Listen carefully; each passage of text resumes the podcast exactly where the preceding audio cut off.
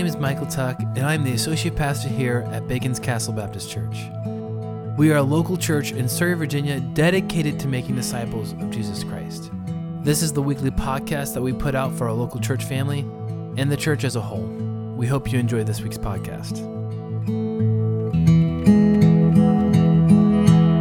The heart uh, of Jesus is for us to be a disciple of his for us to be and i've been using the word apprentice maybe so just it might just uh, i don't know that's a word that's more familiar to us um, and we might get the idea that we're, he wants us to be his apprentice. And last week I suggested that being saved from the way sin, which is death, that being saved from that is synonymous with being a disciple. Not everyone agrees with that, but regardless, we made the, the case last week, and I believe it's true, that regardless, God's heart is for all of us that say we know Him and love Him to be disciples of Jesus. He wants us to be a disciple of His Son.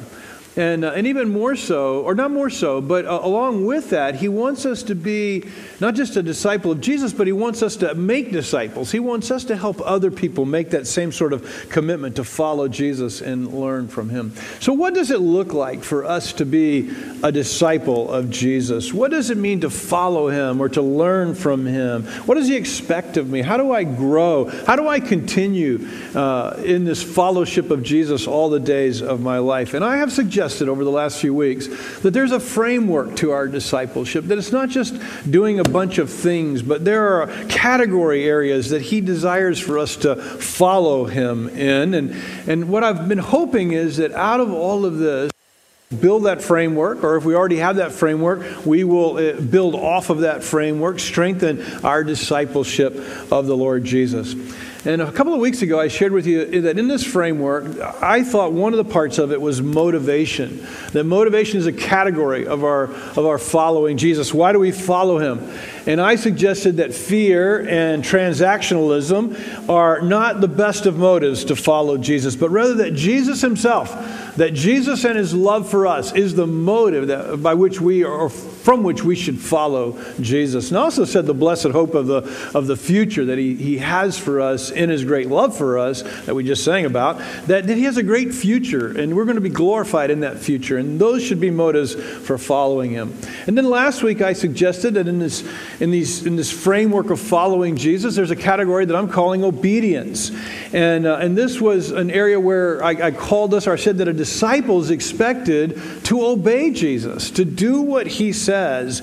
And I encourage you to formulate a plan to look at an area maybe where you're not being as obedient as you know you should, and how to change that, how to fix that, how to strengthen your obedience in that particular area.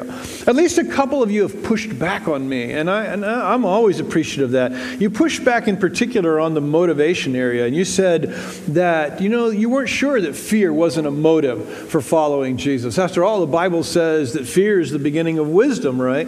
And someone said, you know, last week, Jimmy, you talked about how uh, obedience, one of the reasons we should obey is because it's in the center of obedience that we find flourishing. So why should we not fear? Why should we not fear being out of that place of flourishing? And so therefore, that's also a good motivation uh, to follow Jesus. So I'm going to concede this morning that the lines of motivation are maybe not as distinctly drawn as, uh, as I implied. Uh, maybe fear can indeed be a motive that leads us to flourishing in, uh, in the Lord Jesus.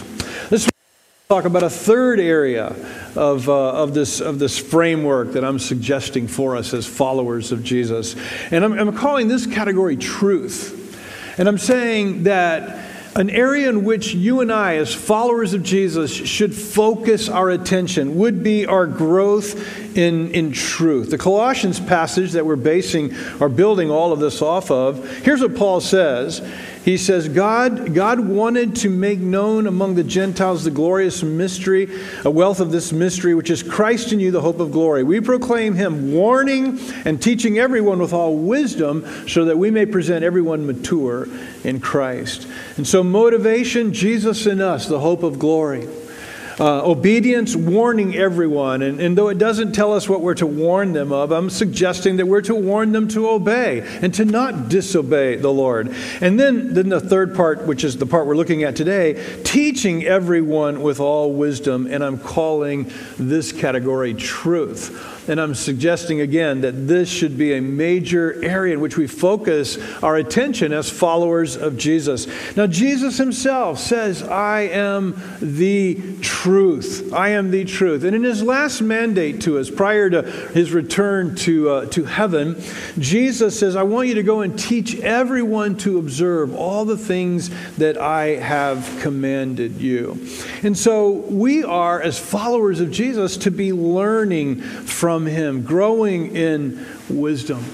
So I'd like to I'd like to kind of start off this talk by sharing with you three myths about learning truths that, that I see that I want to I want to what's that debunk these myths uh, myths I want to debunk these. Here's the first one.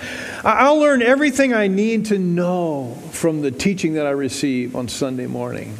That's a myth, everyone. That is simply not true. You will not learn everything you need to know. In fact, I would suggest that you'll learn very I won't say very little, but from, from between Sunday school and, and this teaching time, you know, I, it's just not, it's not enough time investment in our learning as disciples. Now, I'm not suggesting that you forsake this. In fact, the Bible says that we're not to forsake this, we're actually to prioritize it. But it really only ends up being an hour and a half of, of maybe teaching time in the course of, of a week if we, if we just make Sunday our, our time of learning. So here's a couple of verses from the Old Testament. Here's the Psalms. Psalm 1 How happy is the one who does not walk in the advice of the wicked or stand in the path that's not for them. All they need is maybe what. I thought about this last night. Maybe they're thinking, all I need is what I have. You know, I've got enough. I've learned enough. I don't need to learn anything else. Or, or maybe as people are, you know, doctrines for other people that are more cerebral. I'm, I'm all about just loving Jesus and loving people and, and following after Jesus. The whole point of this talk the whole point of this talk is to say that's simply not true. That you actually need truth, that God wants you to be growing in truth. Jesus said the truth will set you free, so it's so, so very important that you learn truth. Myth number three is that truth is all that matters. You know, I, I definitely uh, remember somebody I, I love basically saying that all that matters in worship is truth. All that matters is me learning truth. And, uh, and, and that's simply not, not so. We have elevated in the Western church, we have conflated, if you would, we have conflated knowing with spiritual maturity. That what you know makes you mature. What you know does not make you mature.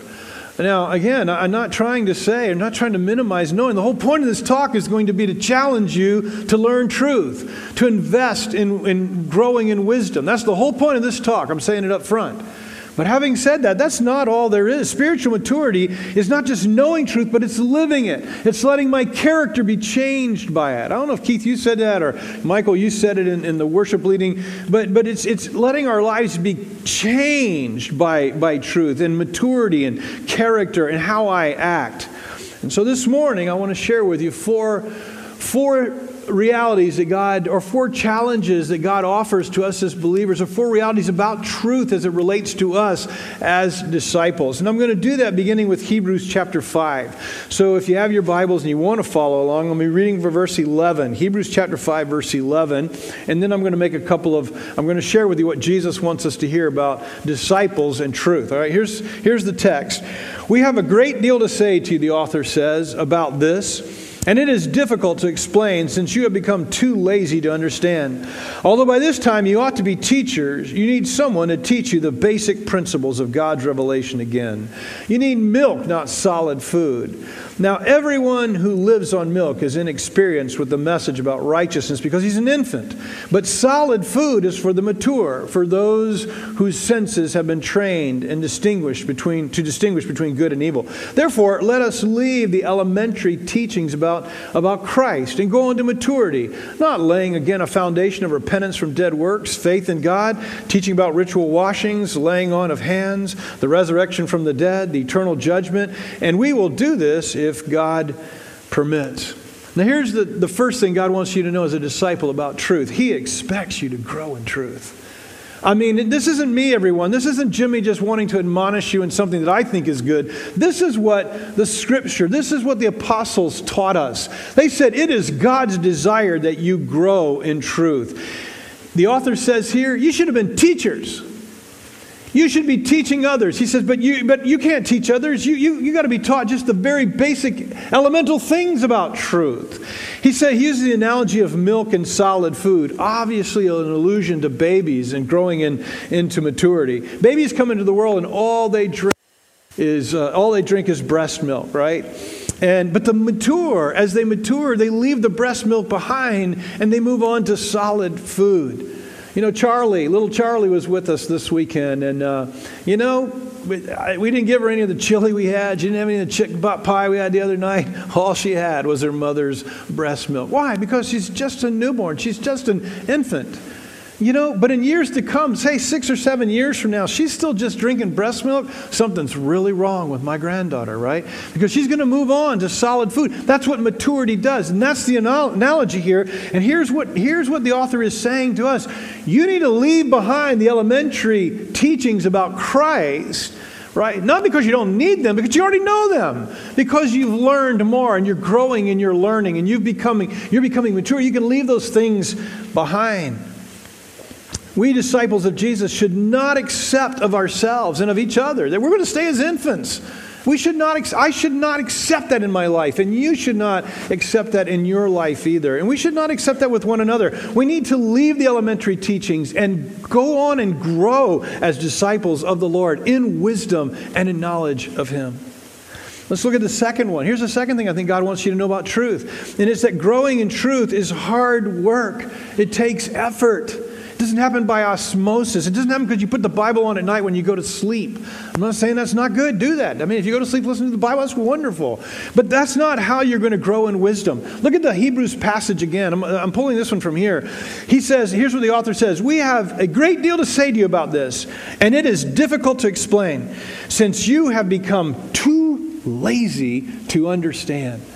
Now, what's the implication? Man, it is hard work to grow in wisdom and in knowledge of the Lord. It's, it's hard work for you to grow in your discipleship of truth. But if you become lazy, you're not going to grow. It takes effort. And can I say this? It takes effort in every area of our lives to grow in learning. Not just in theological things, not just in spiritual things about God, in anything in life. It takes us investing to grow. And so when you go to school, guys, don't you have to pay attention to the teacher? And you have to fulfill the assignments. And then when you go home at night, you know, they don't call it home pleasure. They don't call it home ease. They say you go home and you do your what? Home work, right? Because it's work, because it's hard. And, and you know, if you're lazy, you're not going to grow. Here's my challenge. Here's the category. It's the category of truth and growing in wisdom. And I'm telling you, God wants you to grow. It's not acceptable for you to stay. It's not acceptable for you to stay as a child in your understanding of spiritual things. But you're not going to get there unless you're willing to work hard. You're not going to get there unless you're willing to invest your time and your effort in learning and growing. Here's what Paul told Timothy. Remember his protege, his young man in the faith. He says, Be diligent to present yourselves to God as one approved, a worker who doesn't need to be ashamed, correctly teaching the word of truth. Be diligent. Be diligent. What does diligence implies? It implies hard work implies investment. It implies not just, you know, floating along, but actually working at something. Here's number three. Here's the third thing I think God wants us to know as his disciples about this category of truth. Here it is. A desire to know truth is the mark of a true disciple the desire to know what the Word of God says is really a mark that we are following Jesus and that we belong to Him, that our heart belongs to Him. So here's the text. It's 2 Timothy chapter 4. Paul writing to his protege, he says, Preach the Word, be ready in season and out of season, correct, rebuke, encourage with great patience and teaching, for the time will come where people will not tolerate sound doctrine, sound truth, sound teaching. That's what the word means. But according to their own desires, will multiply teachers for themselves because they have an itch to hear what they want to hear. And they will turn away from hearing the truth and will turn aside to miss. The reason they don't want to hear the truth, uh, Paul tells Timothy, is because they don't want to obey. They don't want to know what the truth is. They want to just listen to people tell them what they want to hear. And that's the kind of person they're going to that's the kind of person they're going to amass themselves to listen. Matthew chapter 15, our Savior himself says something similar. He says this. He says, he's talking to the Hebrews, I guess, I mean to the Jewish leadership. He says, You hypocrites, well did Isaiah prophesy of you when he said, This people honors me with their lips, but their heart is far from me. In vain do they worship me, teaching as doctrines, teaching the truth of God, he says, as the commandments of, of men. So they, they teach what they want to teach, and they don't want to teach God's truth. So, so my goal in, in, sharing this point with us was this to just simply ask you to evaluate your discipleship. I mean, this is a rhetorical evaluation. You know, do you want to know truth? Do you seek after truth? Or are you just content with letting me teach you something on Sunday morning or letting your Sunday school teacher teach you something on Sunday morning? Are you content with that? Or is your desire to know truth and to, and to know it and live it and understand it rightly? Do you, do you amass people to yourself? Do you listen to, no, I shouldn't say amass. Do you listen to people that are just going to say what you want them to say? Or do you do you listen to people who are going to challenge you, you know, with the Word of God? That's what you should do. That's what we should do. Here's the fourth, here's the fourth truth. Remember, I only had four, so you can kind of get excited. Uh, the truth, this is the fourth truth that Jesus wants us to know, God wants us to know is this. A disciple seeking to learn truth, the wisdom of God, what he is going to seek to understand is recorded for us in our Bible. Now, I know I'm holding up an iPad, but my Bible's on it. And I know some of you have such disdain for the iPhone Bibles or your iPad Bible, like, like Ann, probably Micah over there, you know, and all these, all these people who want a paper Bible. That's absolutely wonderful, okay? But look, wherever you read your Bible, that's the truth that God wants you to know. All right? Here's Acts chapter 2, verse 42. And uh, let me tell you how I get there. Let me tell you how I get there. The, here's my goal. Tell you how I got to that to that truth. Uh, Acts 2.42 says they devoted themselves to the apostles' teaching and to fellowship, to the breaking of bread and to prayers. There's three other parts to that text, but, but I just want you to know they devoted themselves to the apostles' teaching. There was in the New Testament no Bible. They didn't have a new, they didn't have a New Testament recorded for them. Listen, they didn't even have an Old Testament. Yeah, there was an Old Testament, and men knew the Old Testament, but you didn't have one. You didn't have a copy in your house, right?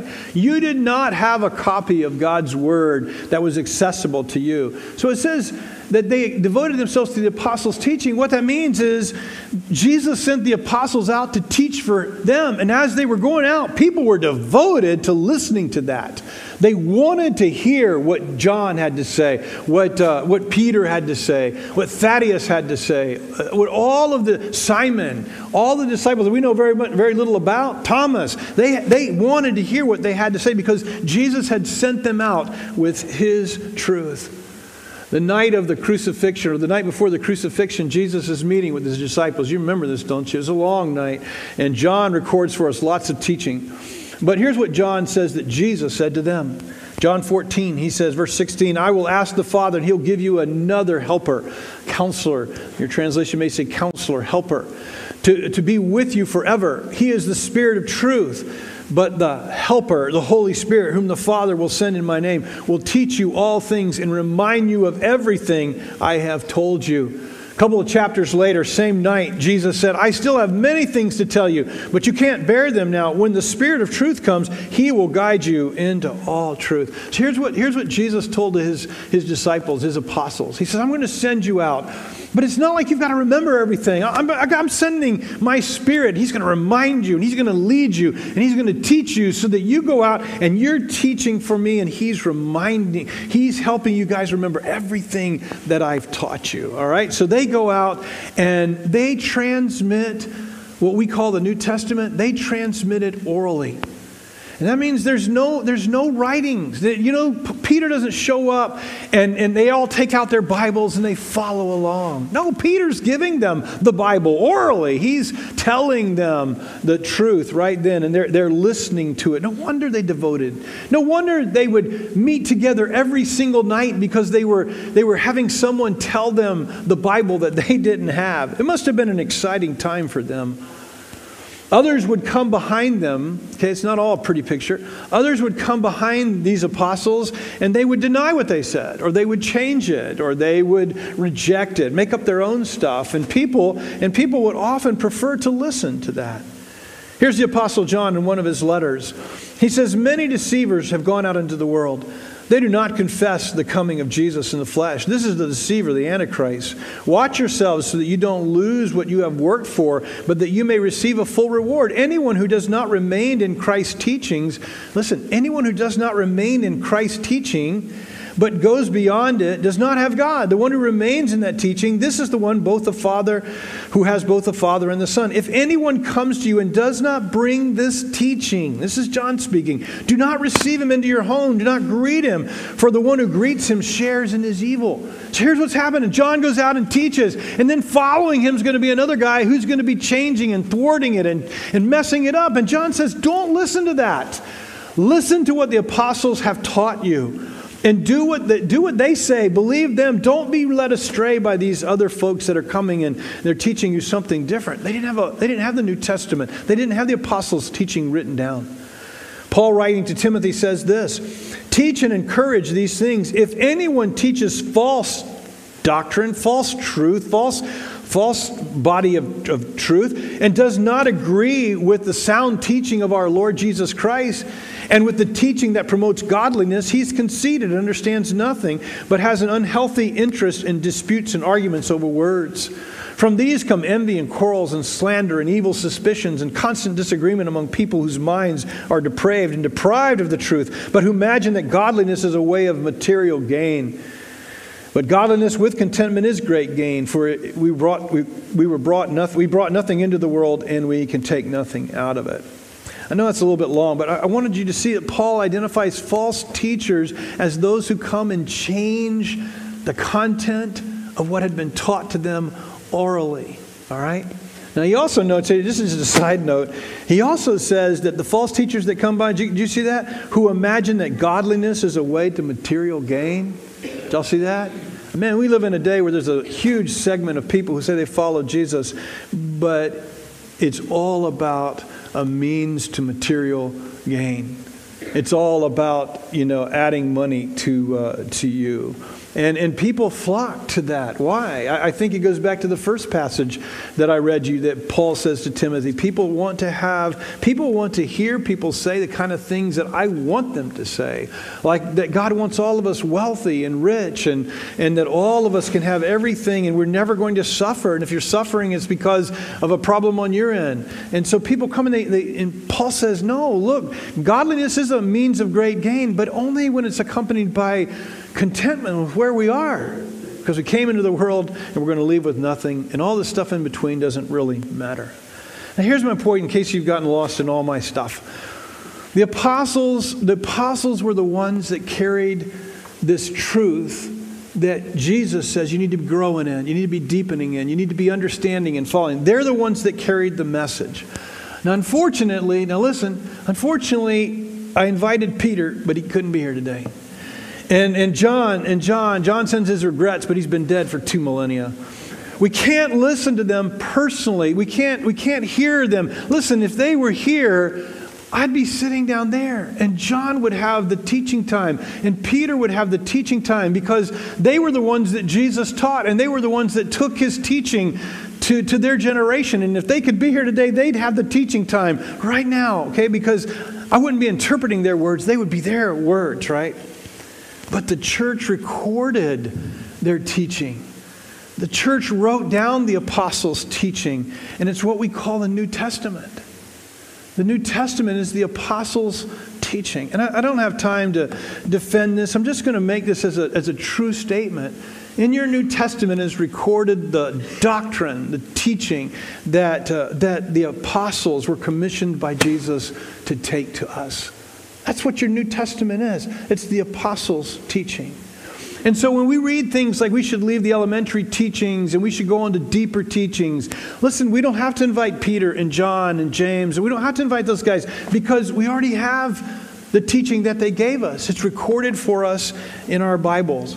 And so it is the wisdom that we seek. It is the wisdom that we're growing in. It's, it's this category of discipleship and learning. This is what we should be learning.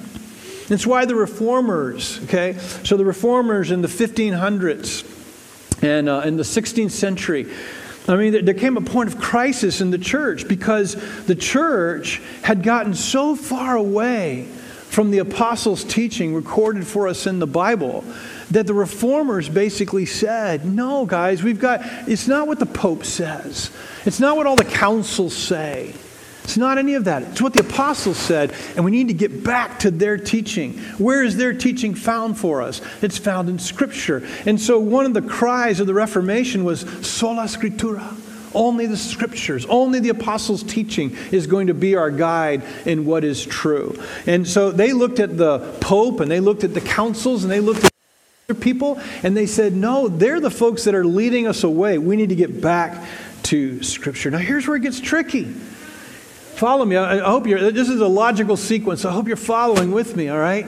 I'm telling you, this is the body of truth that God wants us to learn. How did we get there? We got there from orally transmitting it through the disciples to being recorded for us in the Bible. And, uh, but here's where it gets tricky it was recorded for us two millennia ago.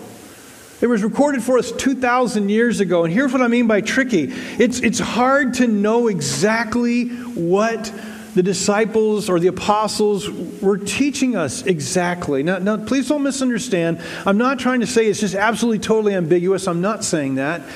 But have you ever been in a texting conversation with someone or, or even an email conversation and, uh, and you know, you just, you're not communicating very well? I mean, it's really hard. I, sometimes I realize, wait a minute, I'm old. I don't have to text. I can call. So I turn my phone and I call the person, right? Because you can communicate so much better with your words, and you can communicate so much better in person. Because there's voice inflections, and there's facial expressions, and there's the opportunity for, hey, I didn't understand that, what'd you mean? And feedback. And, and what we have recorded in the Bible, we don't often have that feedback. We don't have facial expressions, we don't have inflections of voices. And so it's not always the easiest to understand what the disciples or the apostles were actually teaching. And the reason I say that because if it were easy, we wouldn't have a nickel's difference between all the churches in all the world, right? But we all know that's not how it is. We have vast differences around the world as believers as to how we interpret a lot of these things. And that difference because we're out of context by 2,000 years. Again, I don't, I'm, not, I'm not saying that we can't know what God's truth is. I believe we can. But I am trying to tell you this is where diligence comes in. This is why it's hard work. This is why I have to listen so that I can know the truth.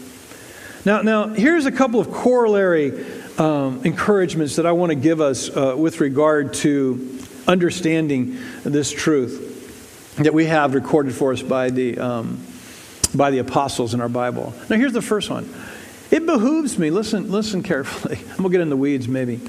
It behooves us to dig beyond our tradition. It behooves us to dig beyond our tradition to, to understand the apostles' teaching and, and, and, and ask ourselves, God, what exactly was Peter teaching? What is it? And I'm going to give you an example. So when Micah joined us, he comes out of a Mennonite background. And if I get it wrong, Micah, you know, forgive me, but you can, you can correct it later. But, but he comes out of a Mennonite background. And in the Mennonite background, baptism, in the Baptist background, in our tradition, we say that baptism represents our union with Christ in his death, burial, and resurrection. And so we baptize by immersion because we believe it best pictures that. And so we put people under the water because it represents our death with Christ, our, our spiritual death with Christ, our, our uh, identification with his death. He's, we're burying the person under the water, we're bringing them back up. But in the Mennonite tradition, baptism represents the baptism of the Holy Spirit and the coming of the Holy Spirit upon the believer. Got that right? Close? Okay. He can set it straight. I'm making, maybe I'm making this up, I don't know. This is what I've always thought that in the Mennonite tradition, baptism represents not the death, burial, and resurrection. By that, you and I grow up in a tradition, and not just us. Anybody listening to us on live stream that's not from a Baptist tradition, you grew up in your tradition. And you, you live in your own theological echo chamber. And everybody you listen to, and everybody you read, and everybody you hear, they are all of the same persuasion. They see things exactly like you do. And I'm Please don't misunderstand. I'm, I'm, what I'm trying to say is, though, that in this growing in truth, we, we, it behooves us, I think, to listen to people outside of our tradition. Because remember, the church sees things different across its breadth. Maybe, just maybe, some of our brothers and sisters in a different tradition have seen it right. And so I, I suggest that we listen beyond uh, our own tradition. Uh, you know, I can't speak for anyone for myself, but I made that mistake for most of my Christian life. I, I feel like I've made that mistake for most of my Christian life because I was lazy and I regret it. I lived in my own theological echo chamber, and, uh, and I thought my echo chamber was right, and I never cared to listen to anyone else. And so it was hard, hard work. A lot harder than it is for you guys today. It was hard work, and so I never did it. And by the way, before I go on from this, politically, we can do the same thing. We can just live in our own political echo chambers. And I just I want to I want to share with us, encourage us. Learning and growth means being able to not embrace everybody else's perspective, but understand that. And for that to happen, you've got to listen outside of just where your your your truth is coming from, or what what people believe to be truth is coming from. And here's the second thing: just because I believe something is true doesn't make it true. All right, let that sink in for just a second. Just because I believe something, it doesn't necessarily make it true. The atheist believes there is no God. And no matter how hard he believes that, he's wrong and he's never going to make it true. He can say there is no God. He can believe it with all his heart, but he doesn't make it true. There is a God. Just because you believe something doesn't make it true. And so that is, that is such an incentive for me to not be lazy that is an incentive for me to work hard and try to figure out, God, what, what was Paul saying? What was Peter saying? How does this apply to me? What, how am I to live this out in my life? It really behooves me to be dil- diligent, and not because I'm a pastor, but because I'm a follower of Jesus. I really, really want to challenge you to not look at me as a pastor and say, well, Jimmy, that's for you because your job is to teach us, etc. And there is a degree of truthfulness to that. But, but, but your job as a follower of Jesus is to be growing in truth. And you need to, you need to dive deep. You, you need to be digging. I'm probably getting long winded here. I'm sorry. Um, my wife says, and others say to me all the time, why does it matter, Jimmy? On these secondary and tertiary differences. Why does it matter what mode of baptism we baptize with? You know, because in the end, there's just a nickel's worth of difference on, on that issue, maybe, or maybe it's more than a nickel's worth of difference, you know. But, but in the end, I believe my Mennonite brothers are, they're going to be just as saved and just with Jesus as much as me, though they baptized a different way than I did. So what does it matter? Well, it matters to me because I want to walk in truth. I, I want to walk in truth. At the end of the day, I love my brothers and sisters who differ with me and disagree. I'm, I'm glad that God's going to make it, He's going to make it so we'll all know. We see now through a dark glass, but one day we'll know. But I'm telling you, I want to walk in truth now. And I'll tell you something else. We want to represent the character of God correctly. We want to, we want to represent God for who He is correctly, right? So that's, that's all the reason to be diligent. Okay, I'm finished. That's my, that's my message, but I want to give you an application. And uh, so here's, here's my application. And uh, well, I've, I've appreciated, somebody uh, last week told me, hey, you know, after the, mo- the message on motives, I said, you know, I spent, I spent the week examining my motives. Man, I really appreciated that. somebody's trying to apply, or, you know, listen and apply. I, I want us all to do that. Hopefully, last week, maybe this week, you worked on a, a plan, a game plan to, to strengthen obedience in your life. I hope you did. That was the goal last week. Where am I struggling in obedience? And then work out a game plan to strengthen that obedience in that particular area. Today, I want to I wanna, I wanna help us um, with an application with regard to learning. So here, here's my, it's a threefold application. It's really, really simple. Here's the first one read your Bible daily. If you've never read your Bible through, here's where I'd like, I'd like to ask you to start there, unless you're a new believer. If you're a new believer, the, the thing where I'd really like to ask you to do is read your New Testament. Just read your New Testament through at first, right? Get, get a readable translation. Get a readable translation. I, you know, probably most of you know about translations, but give me just a minute to talk about that. So the Bible was written in Aramaic and Greek and, uh, and in Hebrew And those are the original languages in which it was written. And so for us to read it in English, it has to be translated. And so it really wasn't translated into the commoners' languages until, of course, once the printing press came and the Bible was then being able to be printed, it was translated into German. And it was translated into Latin prior to the printing press. But, but then uh, when, the, when the English, when the printing press came, the English translated it into English and began to print it into English so that the common person speaking English could understand the Bible. William Tyndale was one of the first, gave his life. You know, he was killed because he translated the Bible into English so that his fellow Englishmen could read the Bible in their own language. What a, what a blessing we have. What an incredible thing. In, in my, my Bible app, I think there's probably 30 translations in English. Uh, of the Bible, where people have gone back to the original language and translated into English. Translations run from a, a, really exact parallel translation to what we call a paraphrase, which isn't a translation at all. Somebody's just taken it and they've taken the another English Bible and they've made it into easier English. It's really kind of an it's more like a commentary, right? But you have this spectrum of, of Bible translations. Find one that's easy to read. If you've never read through the Bible, find a translation that's easy to read. And here's my challenge begin to read through the Bible. Now, if you've read through the New Testament, never read through the Old Testament, do that, right? But, but my challenge is for you to read your, your Bible, read the apostles' teaching. And, and don't do it as an obligation, everyone. Don't do it so you can check off your, oh, I did it today, I did it today, I did it today. Don't do that. Read it so you can understand it. Read it to understand what you're reading. So, in that case, you don't even necessarily have to take huge amounts. You can just take a little bit every day and read it to understand it.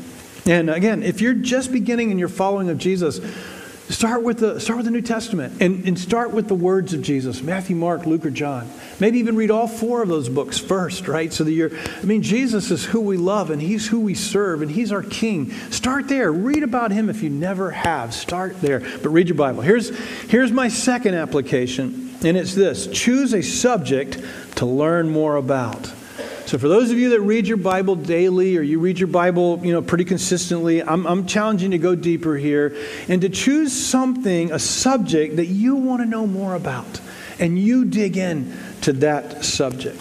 So maybe it's about the Holy Spirit. You've heard about the Spirit of God, and you don't know much about Him.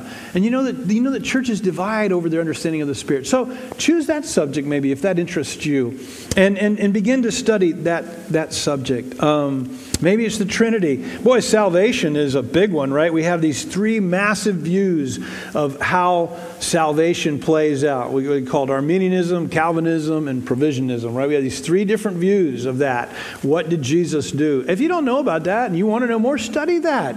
Dive deep on that particular subject. Maybe it's final judgment. Maybe it's, uh, oh, I don't know, I could just name a bunch of things. But you, whatever interests you, choose a subject and, and go deeper on that. Or if it's not a subject like that, take a book of the Bible.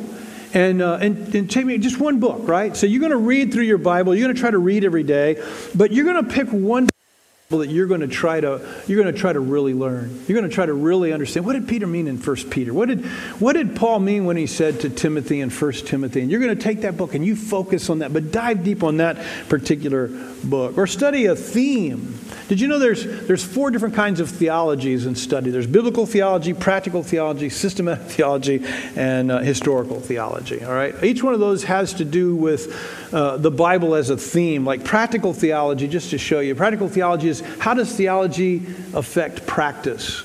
Uh, biblical theology is themes like, say, for instance, sacrifice. How does it run all the way through the Old Testament and the New Testament? I know this is way over everybody's head, but I'm just, what I'm trying to say to you is there's all kinds of exciting things that you can invest in to grow deep and learn what the apostles were teaching us, what their teaching was. But my challenge, please don't miss it, my challenge is for you to read the Bible, number one. Number two, my challenge is for you to dive deep on something for you to grow in some area in wisdom. Choose one area and, and devote yourself to that. Now, here's my third part of my application for you. And listen, develop a plan to do the first two things. Okay? Develop a plan to grow in wisdom. And so develop a plan for reading the Bible and develop a plan for growing in, deeper in some particular area. So let's talk about a Bible reading plan. You know, I noticed that Beverly every year puts out reading plans out there on the welcome desk. There's some out there, and you can do that. Uh, there are just, you just type in Google Bible reading plan. There'll be more Bible reading plans than you could probably even count, right? Uh, they're, they're chronological, they're by book or whatever. Just, you come up with a plan to read. I've said this often. I don't, I don't think too many people take, took me up on it over the years, and, and, I, and I don't do it now. But for years and years and years, I journaled as I read my Bible. And I would just encourage you to do that too. Just, uh, you know, a sentence or two about what you read. But, but regardless, regardless, come up with a plan. Make it easy and doable for yourself, but every day begin to read the apostles' teaching. Read it every day. And, and read it not to check, you not your checklist. Oh, yeah, I did what Jimmy told me to do. No, read it so that you're uh, so that you're seeking to understand. And whatever helps you with that, do that, all right? And then the second part of this develop a plan would be to formulate a deeper study plan. So I've got a suggestion for you here. There's four quarters to a year. That'd be three months and a quarter. Why not, why not take and, and sit down sometime this week and, and think of four things that you'd like to go deeper in, four things you'd like to study, four things you'd like to understand that maybe you don't understand right now. And, and give them to each of the quarters in the year, right? And so, so write this out, write it in a journal, write it on a piece of paper. So in the first quarter, I'm going to study this. I'm going, to, I'm going to devote myself to understanding this. In the second quarter, it's going to be this. In the third quarter, it's going to be this. And in the fourth quarter, it's going to be this. It could be a book, it could be a subject, it could be one of the themes. And look, I'll be glad to help you. I'll be glad. I mean, if you, if anything, if anything I'm saying strikes you and you're like, I don't know where to, where to begin, then I'll help you. I'll help you. Come see me. Give me a call. I'll help you devise a plan for studying, and I'll help you find resources to study. Like if, like if you're doing, uh, like if you're reading, let's say you want to study uh, First Peter, right? I keep saying First Peter. We just studied First Peter. But let's say First Peter, and you want to say, here's what I'd suggest: get yourself one commentary from one person that as you read the text, then you read the commentary where, where some brother who's really good in languages or whatever, he's helping you understand contextually what he thinks Peter might have been trying to say. Right? If you really want to be diligent, you can get two. And you can get one from one tradition and one from another. But yeah, I'll be happy if you start with one. Right? So choose one. All right? Choose one, book, subject, theme, and, and do four a year. That'd be my suggestion, one a quarter. And um, so, how do you learn? Come up with a specific plan. What, how much time are you going to devote to it? What, what days are you going to devote to it? Is this going to be a daily thing or a weekly day? I'm going to, I'm going to spend Saturday morning. I'm going to spend one evening and night, one evening during the week. I'm going to not watch TV, and I'm just going to devote that to my deeper study. So I'm, I'm encouraging you to make a plan, a real plan, not a just, if it happens, it happens plan, not one of those. Because what happens if, it, if it's a happens plan, it happens? It never happens, right? Let's be honest. You aim at nothing, you're always going to hit it. So uh, choose a plan. Choose a plan. Make a plan, okay? And I know what some of you are saying, but Jimmy, I'm not a reader. You know how many times I've heard that? I, have heard it seriously. I've heard it so many times. I'm not a reader. I'm not a reader. And I get it. You're not a reader. But guess what, everyone? You, uh, you, you live in a day where you don't have to be a reader. You live in a day where you can be a YouTuber. You live in a day when you can be a podcaster. And what I mean by that is you can have somebody talk to you about these things. So if you're not a reader, then formulate a different plan, you know? There's so many resources. That's why I'm saying young people, listen, man, if only, only I could go back. Knowing what I know now and have available to me the tools that you have, whew, I, I just think so many things would be different, I think, for me. I, I, want to make them different now, but I'm 61. How different can you become at 61, right? But uh, you understand what I'm saying? I'm, you don't understand what I'm saying, Jackie? Okay, you do. So, young people, you have such a blessing because, because there's so much available to you. So, again, if you're not a reader, come see me. I'll hook you up with some stuff. I'll show you how to find stuff so you can research it for yourself, right? And find it. Now, uh, I want to end with saying this, and I've already said it, so I'm going to repeat myself, but look beyond your own tradition as you're growing deep in things. On your deep study, look beyond your own tradition. Listen to folks who have a different perspective. You may find, you may find that biblically, all of a sudden you're like, holy smoke, the, the, the Bible comes alive in these other traditions. Sometimes their understanding of what the apostles were teaching is going to shake you and change you and encourage you and move you. So uh, I can help you with all of that.